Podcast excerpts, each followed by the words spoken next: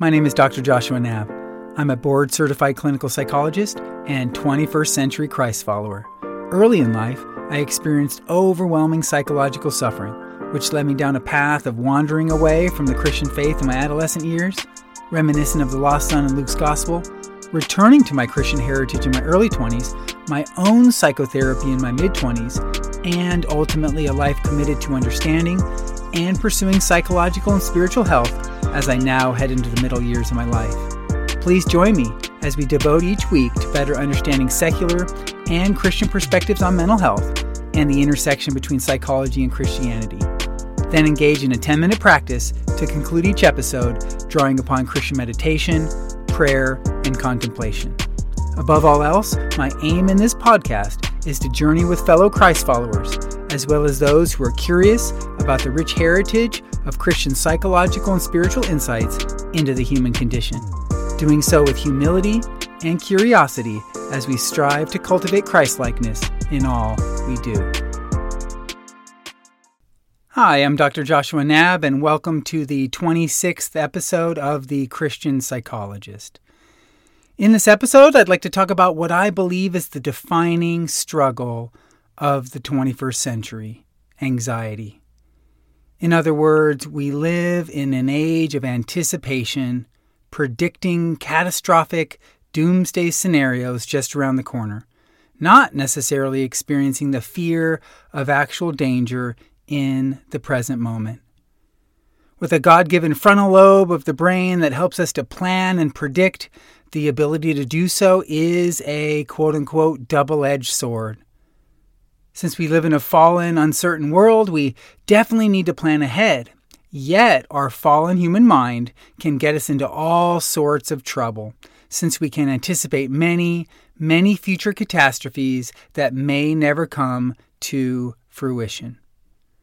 What do we do then with this ability to anticipate and predict, often inaccurately? To get us started, I think a few questions are important to consider for 21st century Christ followers. What is anxiety? What are the symptoms of anxiety? Is anxiety inevitable and normal in a fallen, imperfect, broken world? Or is anxiety actually needed? Are there helpful and unhelpful forms of anxiety? When does anxiety become a disorder? And what are the symptoms of anxiety disorders? How are we supposed to respond to anxiety? Are we supposed to try to get rid of it with coping skills or anti-anxiety medication? Are we supposed to avoid any hint of danger ahead? Or are we to learn to relate differently to it so it does not impair daily functioning? What is the relationship between anxiety and mental and spiritual health? Another question, what is a biblical understanding of anxiety? And how might classic Christian spiritual writings have something to say about the topic? And lastly, what are some of the ways that 21st century Christ followers can respond to anxiety, drawing upon Christian meditation, prayer, and contemplation?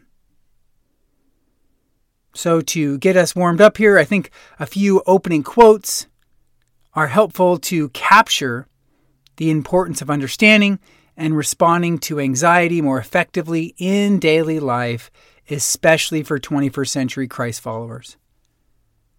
Several centuries ago, the famous Christian writer Thomas A. Kempis said, quote, "What else does anxiety about the future bring you but sorrow upon sorrow?" Some 2,000 years ago in the Gospel of Matthew, Jesus famously declared, "I tell you, do not worry about your life." And to offer one more quote, writing to the Philippians, the Apostle Paul stated in the New Testament, quote, "Do not be anxious about anything, but in every situation, by prayer and petition, with thanksgiving, present your requests to God."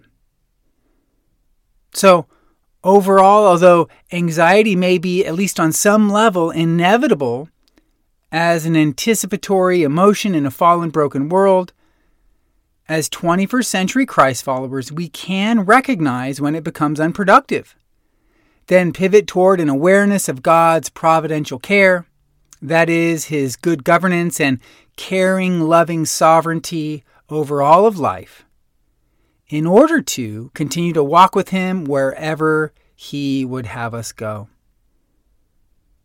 So before discussing anxiety in more detail in the secular psychology literature, I'd like to offer a personal story.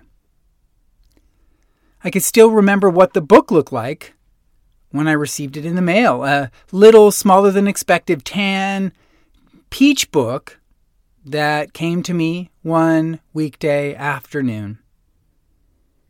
Simply titled, Trustful Surrender to Divine Providence, with a subtitle of The Secret to Peace and Happiness, I was intrigued, especially by the subtitle. After all, who wouldn't want the secret to peace and happiness? And for a Christian, who wouldn't want it to come from a Christian author? Could this little Christian book, written several centuries ago, hold the secret to peace and happiness for me as a 21st century Christ follower? Yet, how could a Jesuit Christian writer from pre-modern times truly understand the remedy for the uncertainty of contemporary living?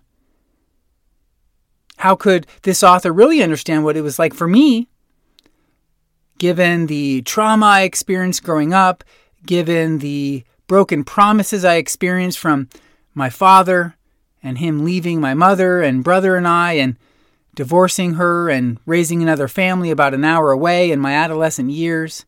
How could this author truly understand my struggles? And how could this author understand my need for anxiety, given I learned early on that it helped me to anticipate future catastrophes so I would not be surprised by the uncertainties of life? Yet, in thumbing through this little book, which I read in one sitting, I felt a peace like I never had before. Like the title said, I began to surrender to God's providence, recognizing that if I started with the perspective that God is infinitely good and loving, having my best intentions in mind, then moved to the reality that God is infinitely wise, knowing the best possible outcome, then moving to the reality that God is infinitely powerful, and can carry out the most loving, grandest plan. Then move to the reality that God is present with me right here and right now. With these four movements, I could let go of the need to unilaterally, on my own, use anxiety and worry as my guide. I could let go of the proverbial flashlight of anxiety, recognizing that God was lighting my path, and I did not need to do it alone. So, in other words, unlike my earthly father, I could trust that my heavenly Father was holding me, guiding me, carving out a perfect path for me, even if I did not fully understand it. And even if the path that God had for me involved walking through some pain. So reading through this little book, deeply psychological and spiritual and with so much Christian wisdom, I sobbed, feeling the release of trying to control and predict and gain a false sense of certainty, which I knew I could not ultimately gain. I let go of the false sense that I could problem solve my way out of a broken world on my own and create perfect safety. So the solution to anxiety and worry, I concluded, was to see it as a signal that alerted me to my struggle with uncertainty and need to pivot toward resting in God's providential caring arms. So, in other words, the solution to anxiety for me was to recognize what it is in a fallen, broken world, which is a signal, then recognize my need to trust in God as I walk and talk with Him on the roads of life. God provides the safety and security and control that I need, and I can let go of my own efforts, which don't work anyway. So to make peace with anxiety and the accompanying worry, for me, means that I realize it may never fully go away, since it is a reverberation of early life brokenness and living in an imperfect, unsafe, and uncertain world.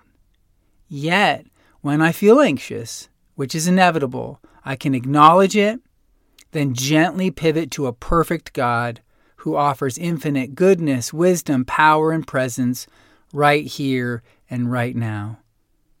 There's a deeper peace and freedom that comes from letting go of our unilateral efforts to control and predict and plan all the things that we simply cannot, and to trust in God as our benevolent Father. Fast forward to the present day, and I still feel anxious on a daily basis. Yet, I can recognize the utility of anxiety. It does serve a function, then invite God to be with me in the midst of it to soothe my uncertainty and offer me inner safety even when the storms of life rage around me. So now let's turn to the secular psychology literature for some insight into what anxiety is, its ingredients and symptoms, and what we can begin to do to relate differently to it, since for anxiety sufferers, it may never fully go away.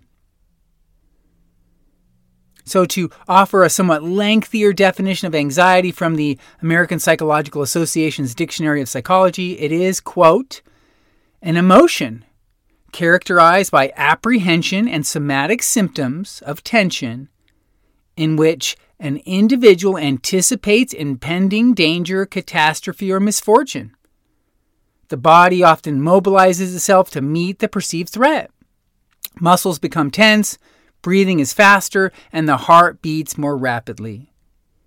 Anxiety may be distinguished from fear both conceptually and physiologically, although the two terms are often used interchangeably. Anxiety is considered a future-oriented, long-acting response broadly focused on a diffuse threat, whereas fear is an appropriate, present-oriented, and short-lived response to a clearly identifiable and specific threat. So anxiety is general and anticipatory, looking out ahead. Fear is very specific and looking right in front of us. In terms of the prevalence of anxiety disorders, it's about 34% in the lifetime of adults, which includes any type of anxiety disorder, social anxiety, panic, generalized anxiety. In the context of anxiety disorders, about 13% of the American adult population aged 18 to 64 will suffer from social anxiety in their lifetime, along with about 5 and 6% respectively for panic disorder and generalized anxiety disorder. More recently, survey data collected in 2019 reveal that about 16% of U.S. adults aged 18 or over reported anxiety symptoms over a 14-day period of time. So as we think about the prevalence of anxiety, anxiety disorders, anxiety-related symptoms, it's also, I think, important to think about how chronic it may be. In a 12-year study, most of the individuals with an anxiety disorder, including social anxiety, generalized anxiety, and panic, during an intake at a clinic in the first year were still suffering from many of the same symptoms 12 years later. So really what we're talking about is a struggle that probably for many people will not go away. In terms of the symptoms in the Diagnostic and Statistical Manual of Mental Disorders, the DSM, the symptoms of anxiety include an intense or overwhelming fear that is linked to some sort of present danger, anxiety that is associated with a perceived future catastrophe or threat, and behavioral problems that come from recurrent fear or anxiety, such as avoidance, avoiding life, avoiding public places, avoiding people. So, stated a bit more succinctly, fear is rooted in the present moment, often associated with a fight-or-flight response within the sympathetic nervous system to prepare for immediate action in response to a current threat. whereas anxiety involves symptoms such as worry and tension when anticipating or predicting a future doomsday scenario that may or may not come true. When considering a current or future danger, anxiety disorders differ from normal reactions to these real or imagined events in that the experience is usually excessive, overreacting to day-to-day stressors by way of avoidance behaviors. In terms of the types of anxiety disorders, we can have social anxiety, which involves excessive fear or anxiety linked to social interactions, along with being preoccupied with being negatively judged or evaluated or rejected by others or embarrassed in public.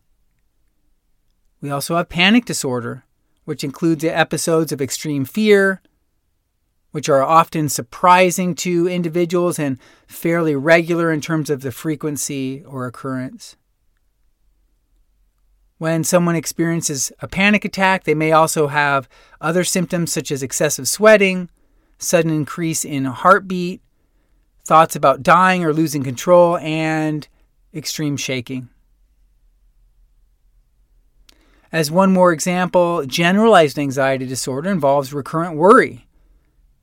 And it's generalized in the sense that the person can worry from one topic to the next and struggle to get rid of the experience of catastrophic predictions across a range of topics. Generalized anxiety disorder may also include other symptoms such as decreased energy, trouble focusing or concentrating, irritable mood, difficulty sleeping, and a sort of on-edge feeling because of chronic worry.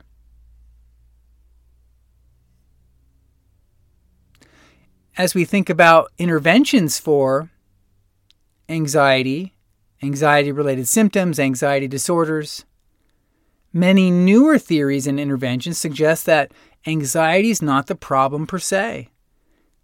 Rather, anxiety is a symbol that suggests we're anticipating something going wrong. So if this is the case, what do we actually do with anxiety? What we do with it is key.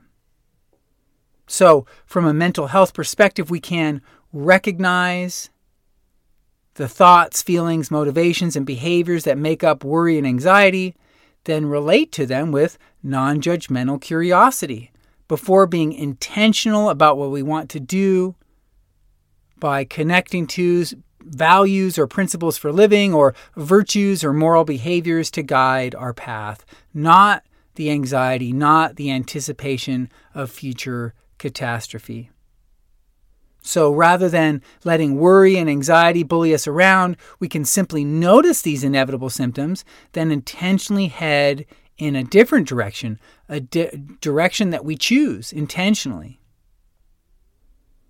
So ultimately, we need anxiety in a fallen, broken world to anticipate and predict and take action,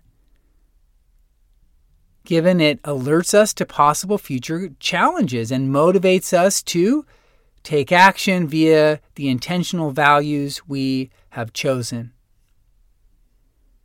Yet at times, worry and anxiety may get overwhelming to the point that we are diagnosed with an anxiety disorder, social anxiety, panic, or generalized anxiety. When this happens, not only do we have the symptoms, but our daily functioning may be impaired in family life or work life or community life or church life or other areas. And so when this happens, we may need a mental health professional to help us through, to walk alongside us as we learn to relate differently to anxiety. And this is actually where we're at in the secular clinical psychology literature, that we often turn to mindfulness meditation as a way to relate to anxiety and worry with non-judgmental awareness, rather than allowing it to get in the way, serve as a blockade to us living out our values and pursuing the goals in life that we would have. So where there is anxiety-related symptoms, we may, through mindfulness meditation, simply learn to notice them with a non-judgmental, even maybe compassionate curiosity. There's rapid heartbeat. There's sweaty palms. There's sort of an on-edge feeling. There's worry. And then gently pivot towards some other area of focus, such as our breath. Oftentimes, mindfulness of breathing has been used really to calm us, to tap into the parasympathetic nervous system by slowing down our breathing, which really convinces our brain that we're not in danger. And so just focusing on our breathing, and then when we notice we're experiencing anxiety-related symptoms or worry, we're acknowledging them with non-judgmental openness and then gently pivoting back to our breathing and just focusing on our breathing, the air going in and out of our lungs, in and out of our nostrils, the expanding and constricting of our diaphragm. And this helps us to really pivot towards another area of focus or avenue of awareness. And of course, mindfulness meditation comes from the Buddhist tradition. So for 21st century Christ followers, we have our own tradition, even though there's been a lot of evidence, empirical evidence, research support for the idea that mindfulness can help with anxiety and worry. As Christians, we have our own tradition to draw from. So I'd like to shift now toward a Christian understanding of the topic today, anxiety. In the Bible, worry, fear, and anxiety are mentioned several times. As one example, in Joshua, we famously read, "Be strong and courageous. Do not be frightened and do not be dismayed, for the Lord your God is with you wherever you go."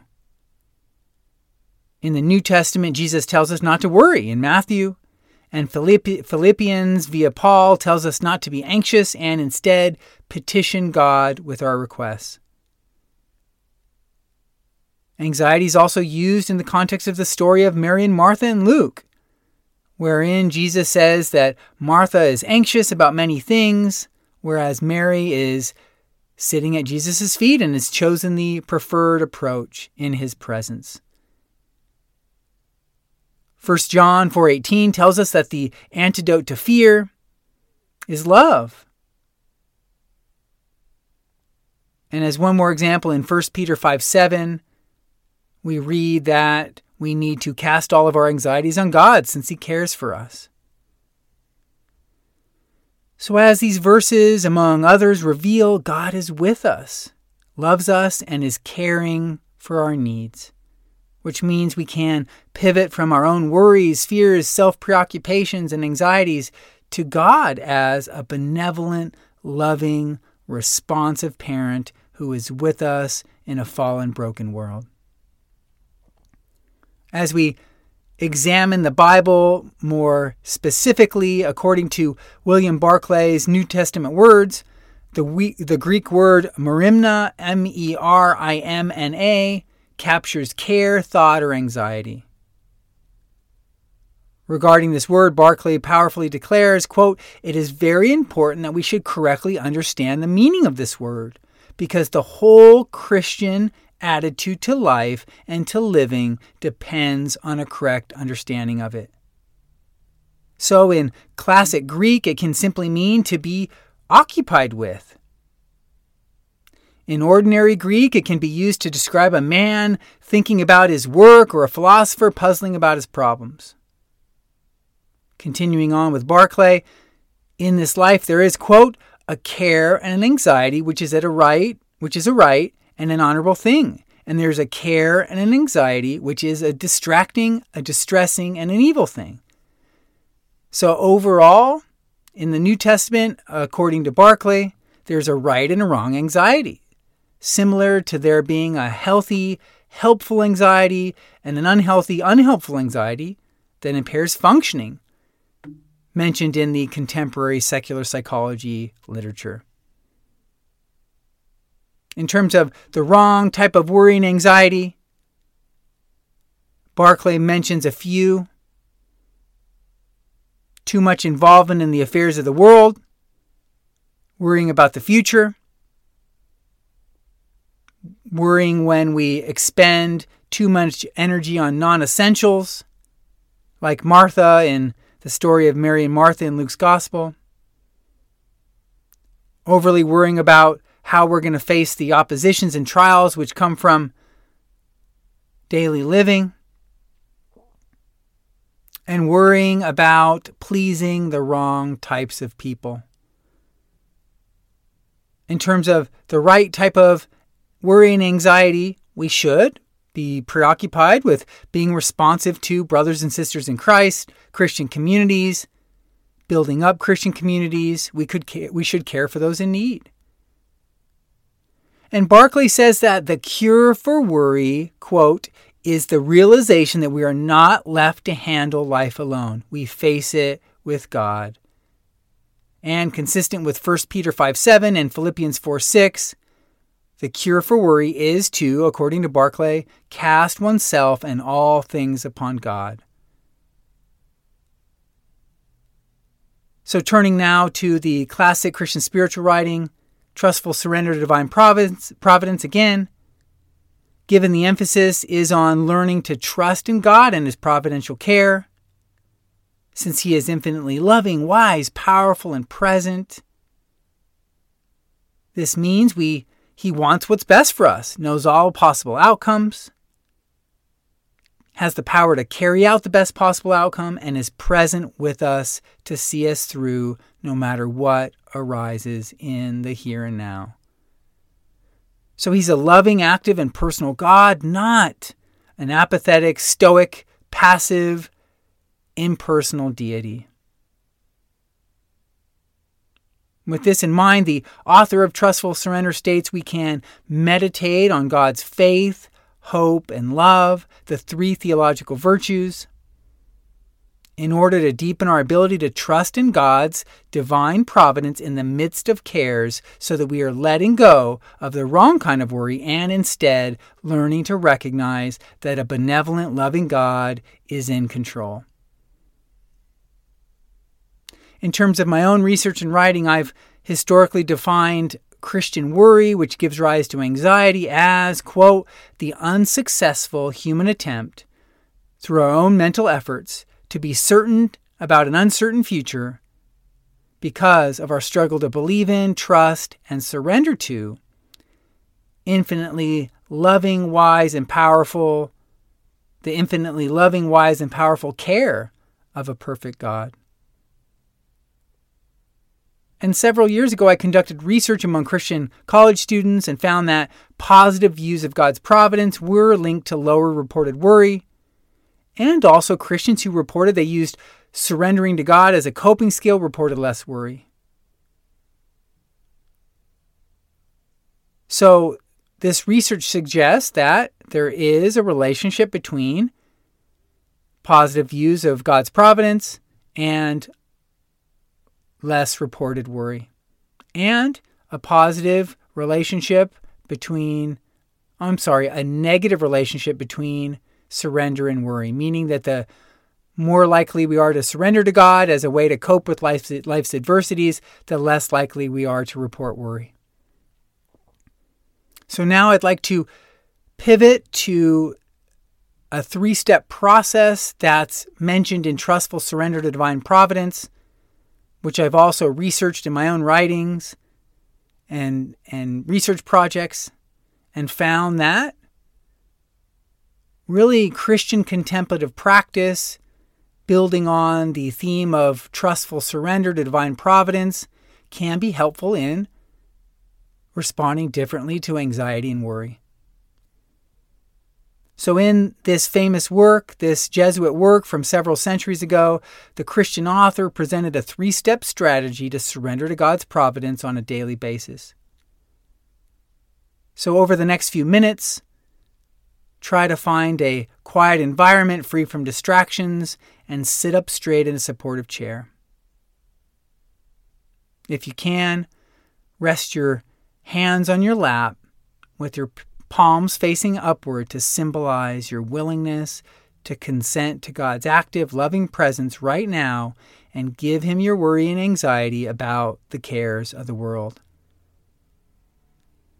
And as you engage in this practice, you will be practicing God's presence with the three theological virtues, faith, hope, and love, as you humbly strive to rest in God's sovereign, benevolent care and let go of unilateral attempts to worry and be anxious about the future, about possessions, about people, or anything else that gets in the way of resting in Him. And so, as we begin, I'll be reading from the classic Christian spiritual writing, Trustful Surrender to Divine Providence, and integrating some of my own instructions for us to gently pivot from worry and anxiety to basking in God's goodness during this time. So first, begin to gently, slowly, and interiorly recite the word faith. Quote, commit to having faith in God's providence. Meditate well on the truth that God's continual care extends not only to all things in general, but to each particular thing, and especially to ourselves, our souls and bodies, and everything that concerns us. Nothing escapes His loving watchfulness, our work, our daily needs, our health, as well as our infirmities, our life and our death, even the smallest hair on our head, which cannot fall without His permission. Now begin to gently recite the word hope. Commit to a hope that God will see you through, regardless of the situation.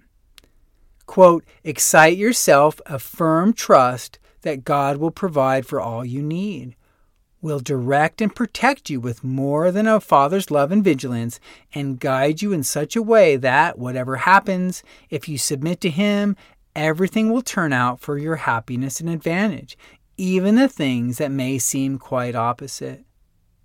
End quote. And as the third theological virtue, gently recite the word love. Quote, show your deep love and attachment to divine providence as a child shows for its mother by taking refuge in her arms. Say how highly you esteem all His intentions, however hidden they may be, in the knowledge that they spring from an infinite wisdom which cannot make a mistake and supreme goodness which can only wish the perfection of His creatures. Determine that this feeling will have a practical result in making you ready to speak out in defense of providence whenever you hear it denied or criticized. Again and again, faith, hope, and love.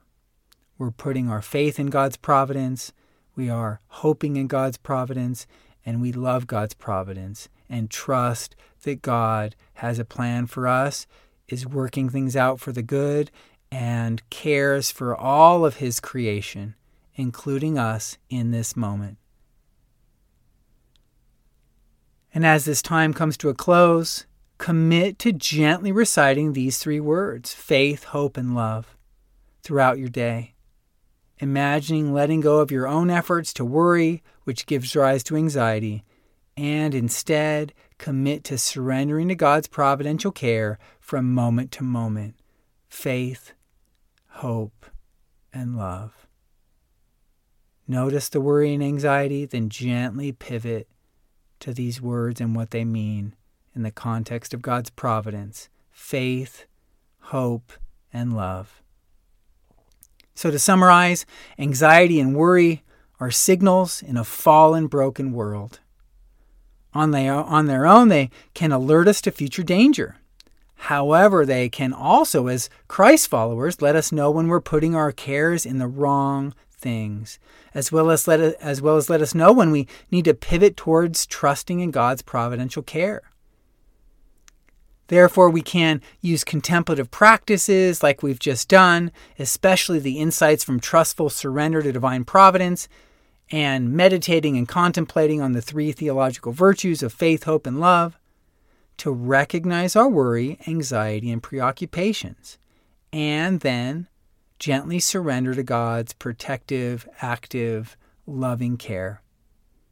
In so doing, we're dually learning to relate differently to the inevitable worries and anxieties of this world and deepening our relationship with and trust in God who resides at the center. Please continue to join me for another episode of The Christian Psychologist. Thank you.